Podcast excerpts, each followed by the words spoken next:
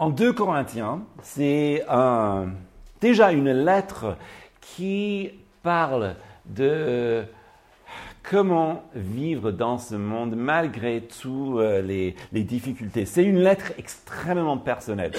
Certains disent que c'est même la lettre la plus personnelle écrite par l'apôtre Paul. Et aujourd'hui, on va parler de la communion fraternelle, si tu peux avancer, mais euh, surtout avec cette idée d'une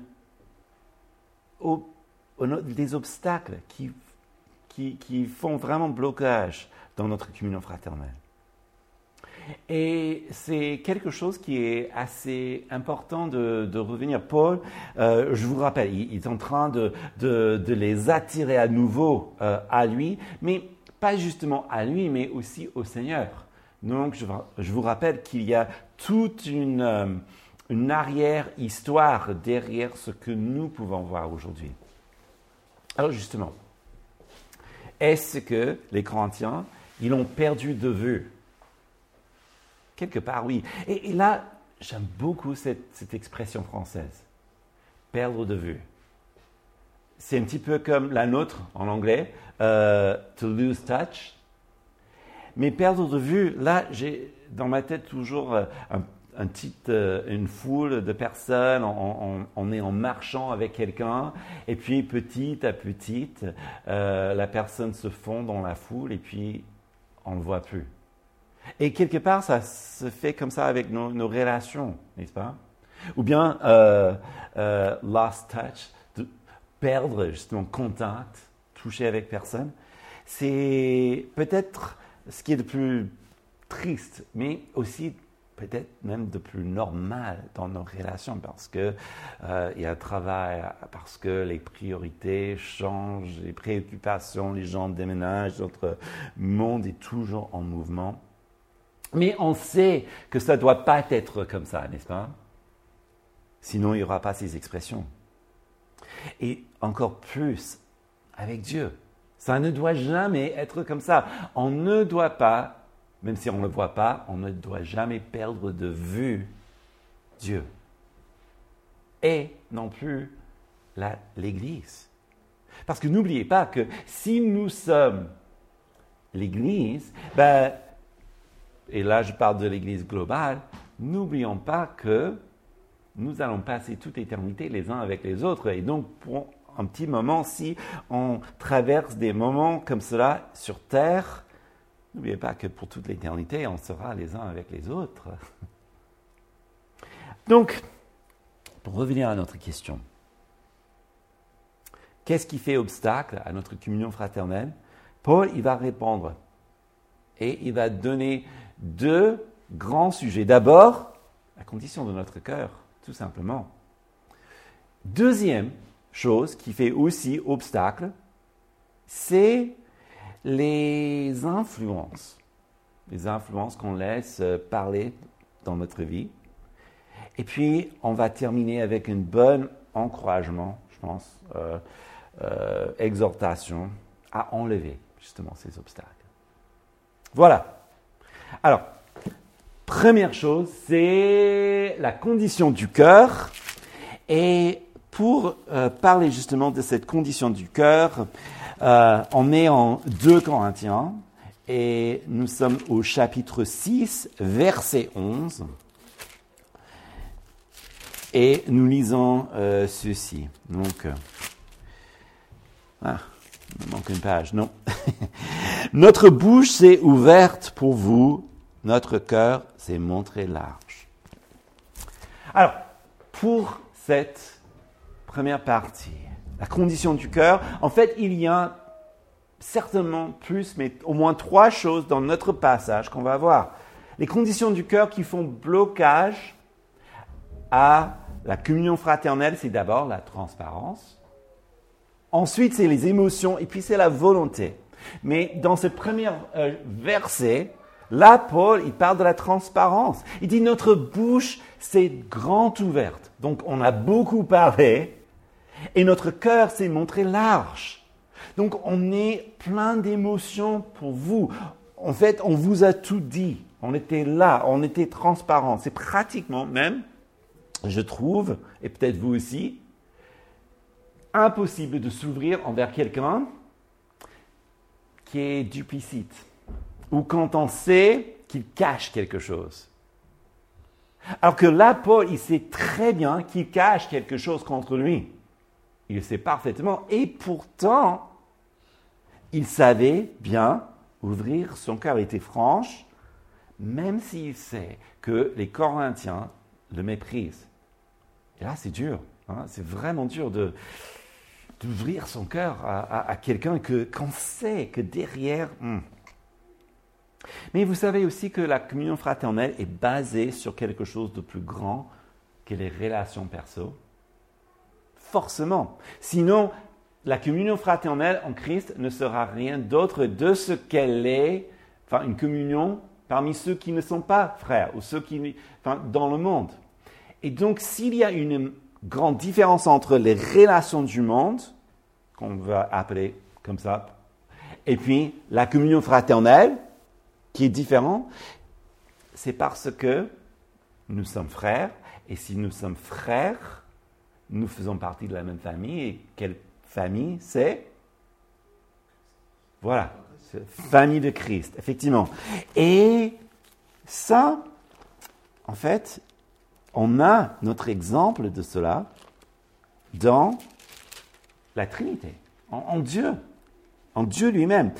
Si vous tournez en 1 Jean, chapitre 1, verset 3, je crois que l'apôtre Jean l'exprime assez bien. Il dit ce que nous avons vu et entendu. Là, il parle de Jésus. Donc, ce que nous avons vu et entendu, nous vous l'annonçons à vous aussi, afin que vous aussi, vous soyez en communion avec nous. En notre communion est avec le Père, avec son Fils Jésus-Christ. Voyez, l'annonce de l'Évangile, l'annonce donc de la parole de Dieu n'est pas notre. Je pense que vous le savez déjà. Ce n'est pas notre, mais il est toujours efficace pour accomplir exactement la raison pourquoi Dieu l'a envoyé. Et ce que Dieu veut, bien sûr, c'est que nous devenions les enfants. Parce que Jésus-Christ est, est envoyé, parce qu'il est mort pour nos péchés, qu'il est ressuscité pour nous donner la vie. Et Dieu, il nous appelle, il appelle tout le monde, venez à Christ, venez pour être sauvés. Donc cette parole est annoncée justement pour susciter la foi, pour sauver les gens. Alors, Jean il dit, je l'annonce pour que nous soyons en communion. Parce que si nous sommes sauvés, nous entrons dans cette famille. Et si nous entrons dans cette famille, voyez, nous sommes réellement frères et sœurs. Et on n'est pas destiné à être les frères et sœurs qui ne parlent jamais ou qui se détestent, mais qui s'aiment en Christ. Et ça, c'est pourquoi il est euh, absolument important que nous luttons. Et une des manières de lutter pour la communion fraternelle, c'est justement d'être transparent. Bon, ceci dit, je crois que vous avez vécu suffisamment longtemps pour savoir qu'on ne peut pas tout dire à toute personne en tout temps. Sinon, euh, vous allez euh, vous blesser. et, là, inutilement. Euh, tout le monde n'a pas besoin d'être au courant de toutes choses. ok. Mais, quand même, comme le Père nous a montré avec le Fils, le Fils avec le Père, il y a une certaine transparence qui est nécessaire. Et parfois, ça, par sagesse, bien sûr. On ne doit pas toujours tout dire. Et là, on va voir ça à cause des émotions. Mais deuxièmement, aussi, par sagesse, on sait aussi que parfois, il y a des fautes, des péchés, ou même des, petites choses frustrantes que, par amour, on doit juste ignorer parce que Enfin, pour garder l'unité, c'est pas nécessaire de, confronter euh, chaque petit conflit. Ça, c'est pas la transparence non plus. Paul, je pense qu'il le dit. Il dit notre cœur est, ouvert. Notre cœur s'est montré large. Et s'il parle du cœur, il parle de ses émotions. Et puis deuxièmement, chapitre 6, verset 12, nous lisons ceci. Vous n'êtes pas les trois au-dedans de nous, mais c'est en vous-même que vous êtes c'est-à-dire que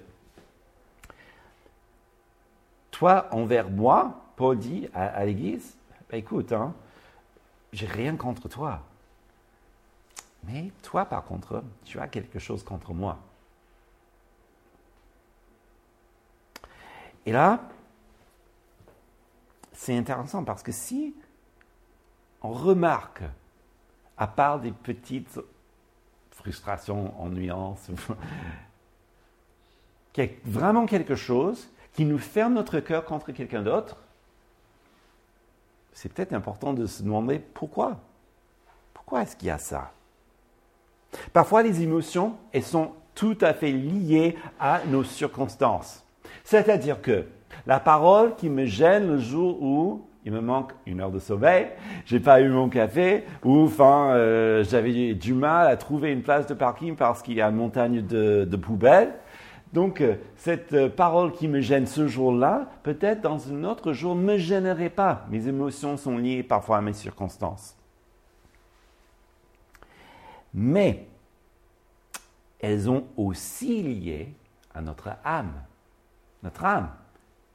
Et je trouve que c'est peut-être une des grandes priorités de notre époque, surtout technologique et post-Covid c'est que nous sommes devenus tellement fixés sur nos technologies, sur notre individualisme.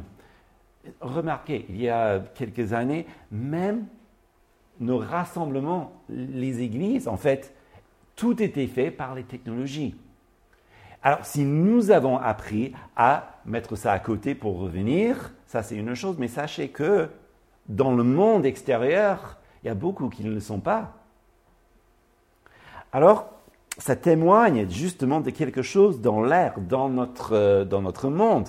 Il faut noter ces choses et justement avoir toujours ses yeux sur l'écran ou euh, d'être dans cet individualisme, on a perdu d'autant plus contact avec notre âme.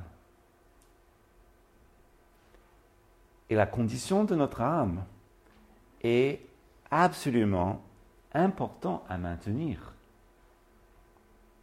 Ça, c'est pourquoi, si vous voulez, il y a, il y a toujours des contrefaçons, mais une des contrefaçons qu'on voit, c'est une espèce de méditation où on essaie de se calmer soi-même pour qu'on se maintient les émotions pour avoir une espèce de paix intérieure. Vous connaissez ça. Alors que ce que Dieu veut et la chose vraie, c'est la personne qui se met dans le silence, comme Jésus a dit quand vous priez, allez dans ta chambre et fermez la porte. Être suffisamment calme et silencieux pour entendre la voix de ton propre âme. La laisser parler. Et voir qu'est-ce qu'il y a derrière les émotions. C'est tellement important parce que c'est tellement ignoré. Comme là, Paul il dit, vous n'êtes pas à l'étroit au-dedans de nous, mais c'est en vous-même. Hein. Le problème est avec nous, nous savons que vous êtes très chers, mais quelque part, vous êtes éloignés de nous dans vos esprits.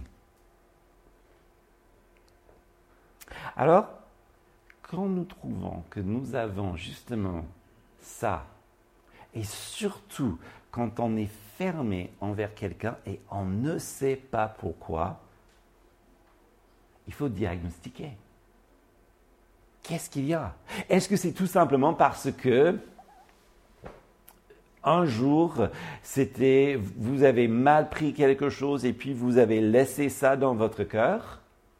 La seule manière de le savoir, d'abord, c'est de prendre ce temps et de prier, analyser la chose. Deuxièmement, si réellement elle est là, et ce n'est pas juste votre imagination, allez voir la personne. Ça, c'est important. Paul leur relève le fait que ça ne vient pas de lui, il veut revenir sur leurs premières affections,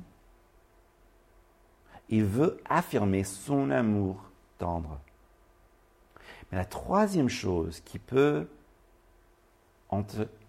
vraiment rompre la communion fraternelle, c'est la volonté. En fait, notez comment ça, il y a presque une, progression dans la chose.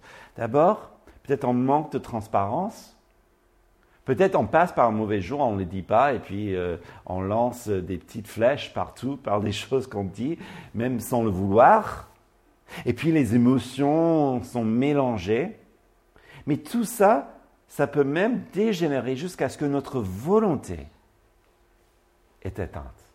Et là, ça devient grave. Verset 13. Il dit, en contrepartie, je vous parle comme à mes enfants. Montrez-vous large, vous aussi. Là, c'est euh, une, commande. Hein. Il dit montrez-vous. Il y a un moment où finalement, il faut euh, agir sur la volonté. La volonté joue une, part énorme dans nos relations. Et c'est elle justement qui peut ancrer souvent ces émotions négatives jusqu'à ce qu'elles deviennent des habitudes. Et des habitudes qui sont anti-communion, antisociales. C'est un petit peu comme cette expression britannique merveilleuse que j'adore, c'est I couldn't be bothered. Vous avez entendu ça? Je ne peux même pas être euh, dérangé de faire ceci ou cela. Je trouve cette expression tellement euh, expressive et marrante. Sauf que quand on parle justement dans les choses de l'Église, si je suis à, ce point où je ne peux même pas être dérangé de voir quelqu'un d'autre,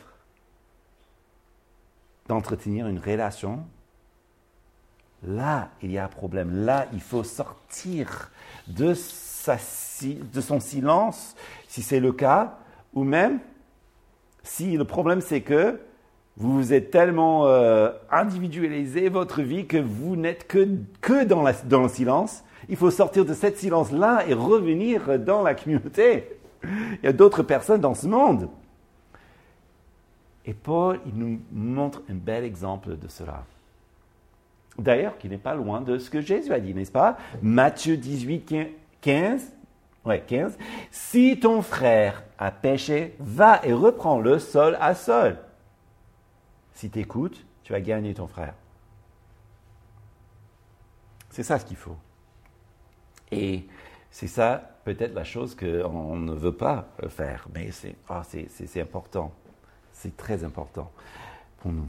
Gardez ces contacts,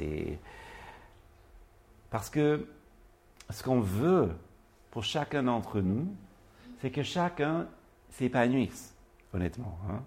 On, veut, le bien pour chacun. Et, euh,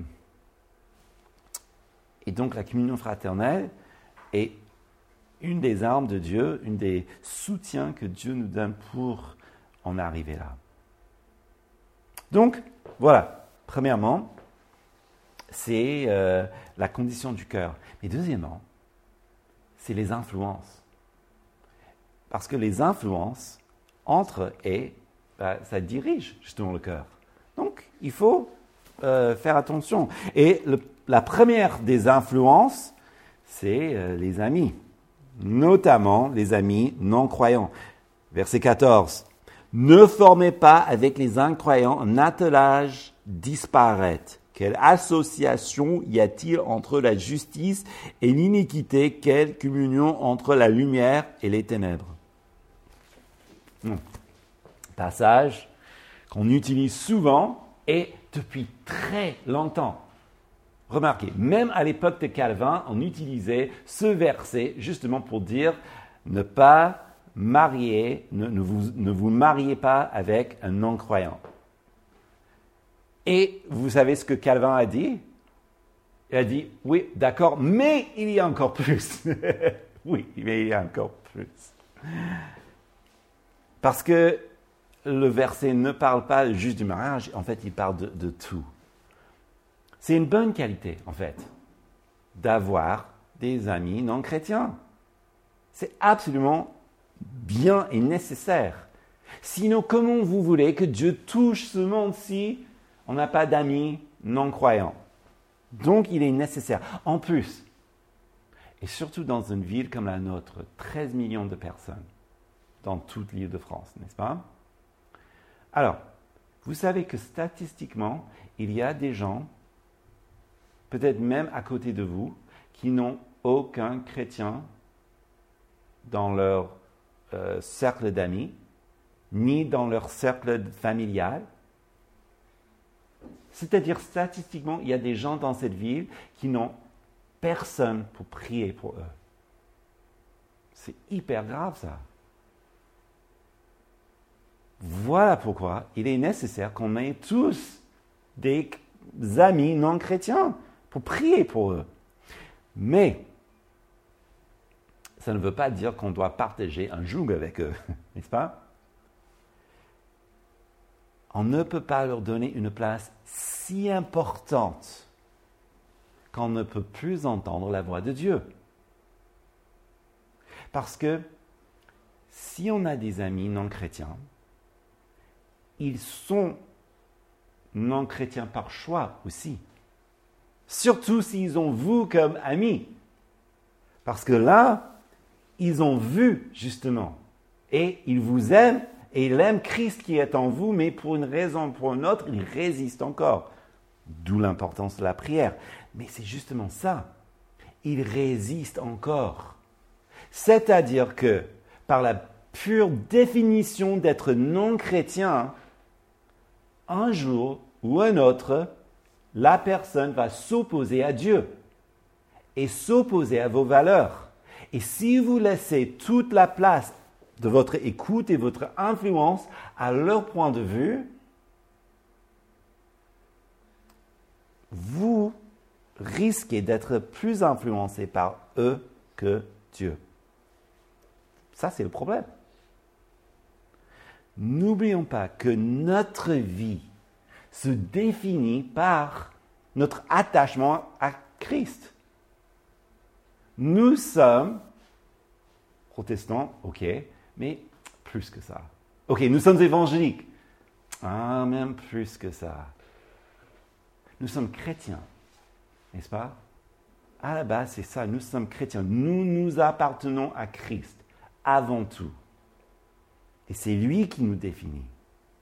C'est lui, justement, qui doit diriger notre vision du monde et notre espérance. Et donc, justement, ça c'est pourquoi les incroyants peuvent refroidir notre amour pour Dieu et pour l'Église. Deuxième chose, c'est ce qui est de plus classique, c'est les idoles. Verset 15. Et quel accord entre Christ et le Bélial Quelle part le croyant a-t-il avec le non-croyant? Quelle alliance entre le temple de Dieu et les idoles?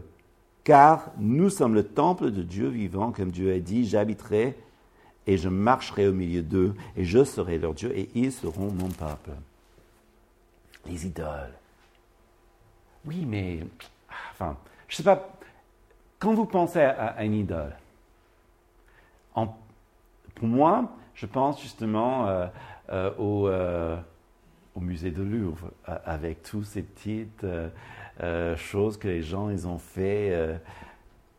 mais vous savez que c'est plus que ça. Et si on lit le petit panneau à côté de, ces artefacts, on réalise que le petit truc là, ça représente quelque chose. Qu'est-ce qu'elle représente? Elle représente le pouvoir, elle représente l'économie, elle représente la bonne santé, ça représente le plaisir, finalement, tous les idoles de notre monde aujourd'hui. Timothy Keller a dit ceci. Vous savez que vous êtes en danger de l'idolâtrie quand la menace de votre idole, la menace pardon, de la disparition de votre idole bouleverse votre monde.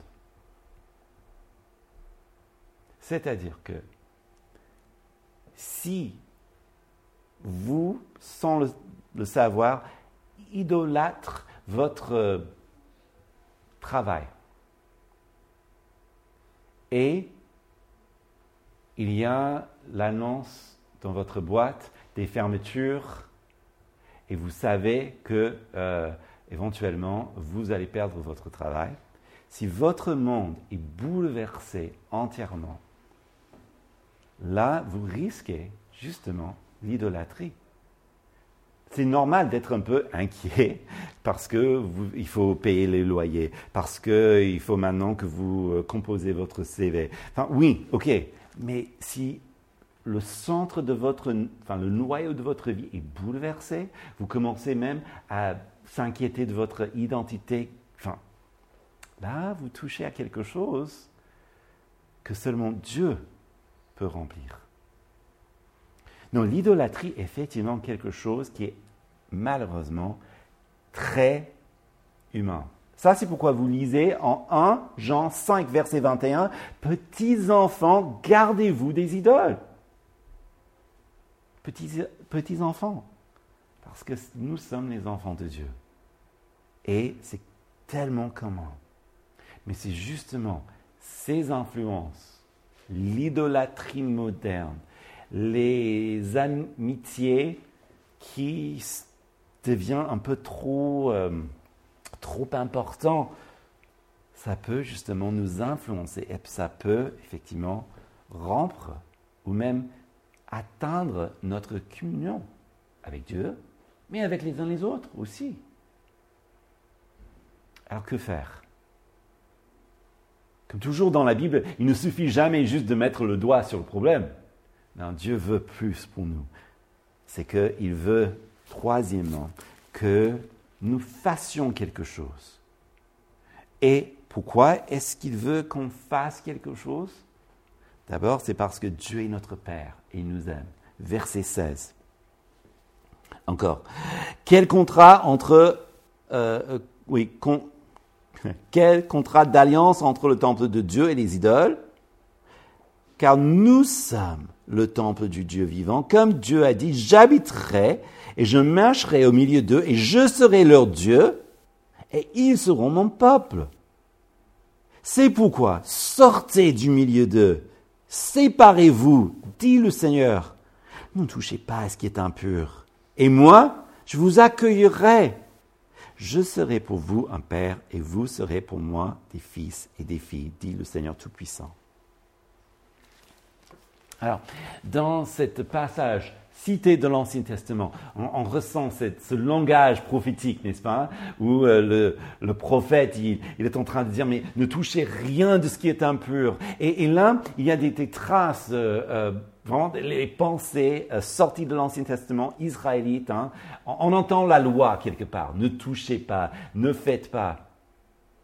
Oui, ok, mais il y a l'autre côté aussi qui est le côté alliantiel. Et je pense que, et, ma réponse euh, pour cela, c'est de rappeler que le peuple de Dieu, dans l'Ancien Testament, leur vie n'était pas définie entièrement par une loi, mais par une relation. Qu'est-ce qui est arrivé d'abord? Abraham et puis Moïse. Abraham où ils étaient appelés, donc le peuple est appelé à une alliance et à former une famille. Ensuite est venue la loi. Et même dans le judaïsme actuel, ça c'est d'ailleurs un des problèmes, il y a quand même cette idée d'équilibre entre alliance, qui veut dire relation, et loi. C'est-à-dire que si vous enfreignez la loi, vous brisez l'alliance. Si vous sortez de l'alliance, bah, fini la loi. Et les deux se tiennent en équilibre parfait. En Christ, Christ a accompli la loi. Mais nous sommes liés par l'alliance. Nous sommes liés par notre relation avec lui, n'est-ce pas? Et donc, l'équilibre tient toujours pour nous. Mais c'est quelque chose qui est plus naturel et plus spirituel. Dieu est notre Père. Et comme lui, il est saint, il veut que nous soyons saints aussi. Comme nous faisons partie de cette famille, nous sommes donc dans l'alliance. Il veut aussi que nous soyons aussi dans cette alliance, que nous ayons ces, ces pensées familiales. Pour les Corinthiens, ils avaient Paul. Avant Paul, ils avaient donc le Père céleste. C'est lui qui les a aimés tellement qu'il a envoyé Jésus son Fils. C'est lui qui les a investis du Saint-Esprit. Dieu recherche donc une relation si profonde. Si veut être notre Dieu, notre Père, il veut nous accompagner dans toute cette vie. Il veut nous bénir comme les pères veulent bénir leurs enfants. Il sait pourquoi il y a l'exhortation de se séparer du monde. C'est tout par amour. Et puis, il y a aussi une question d'identité, n'est-ce pas? Qui êtes-vous dans ce passage? Vous êtes enfant, oui, mais qui êtes-vous réellement? Votre corps, c'est quoi? Exactement, le temple du Saint-Esprit.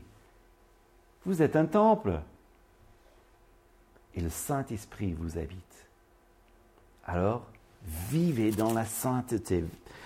Chapitre 7, verset 1. Puisque nous avons de telles promesses, bien-aimés. Quelle promesse? Le Saint-Esprit, la rédemption de notre âme, toute bénédiction spirituelle dans les lieux célestes qui sont à vous, telles que vous avez de telles promesses, bien-aimés, purifions-nous de tout souillure de la chair, de l'esprit, en développant à son terme la sainteté et la crainte de Dieu.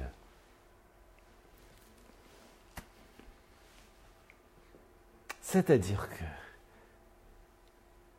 dans cette purification, il dit purifiez-vous. Ok. Mais ça veut dire qu'on doit faire des choix, n'est-ce pas? Mais vous faites déjà des choix. Même si vous choisissez de ne pas choisir, vous avez choisi. Alors, quels sont les choix que vous faites?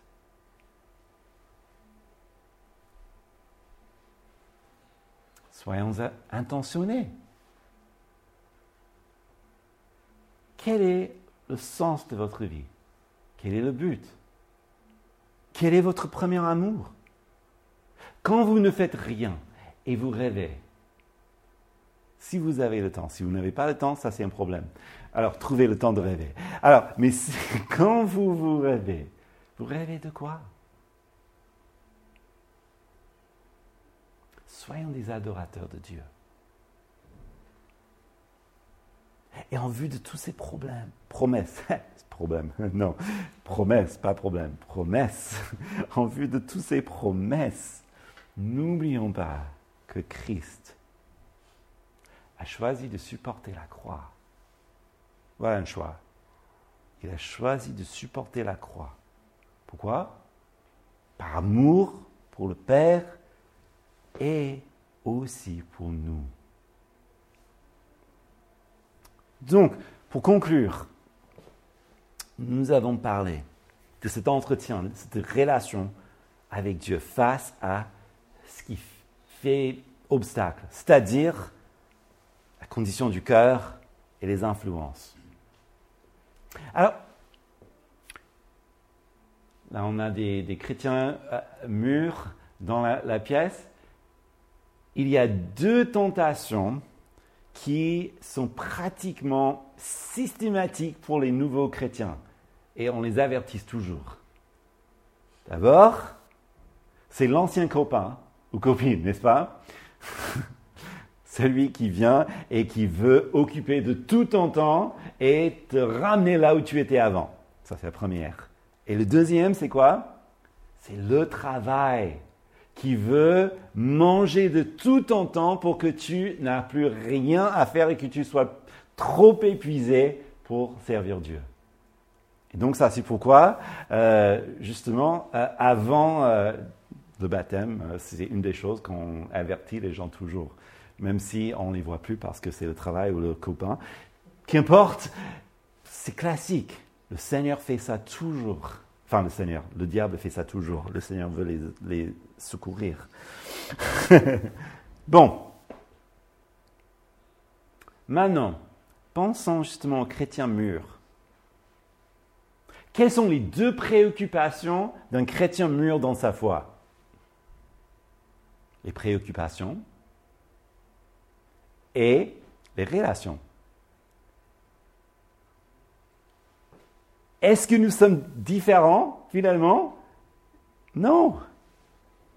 Et non plus des Corinthiens. C'est l'être humain. L'être humain qui est euh, physique. Et donc, on a tous ces tentations devant les yeux. Mais soyez encouragés, parce que nous avons un Dieu qui est toujours là pour justement nous retirer. Ça, c'est pourquoi j'aime beaucoup le psaume 40 où il dit J'avais mis mon espérance en l'éternel, il m'a retiré euh, de la boue, il m'a mis, mis sur le rocher pour que les gens puissent voir et s'entendent que Dieu est grand. Non, je crois que il y a justement dans notre histoire que Dieu est en train de créer cette lure d'espoir, justement. Que oui, ok, ouais, comme tout le monde, je me suis laissé aller par euh, la copine ancienne. Oui, ok, ouais, ouais, donc préoccupation encore. Mais vous savez que l'homme juste tombe cette fois, il se relève pour marcher. Donc si vous vous voyez justement dans ces, euh, ces pièges ou que vous êtes déjà sorti de ces pièges, levez-vous marchez avec le Seigneur. Et puis, encouragez votre frère et votre sœur aussi, que vous savez qu'il est dans la même chose, sans jugement, mais en foi, parce qu'encore, on veut, on veut que tout le monde soit épanoui et bien dans le Seigneur. Alors, donc je vous invite, je sais que j'ai déjà, je voulais conclure, mais pour conclure, vraiment pour conclure, Quel est l'état de votre âme?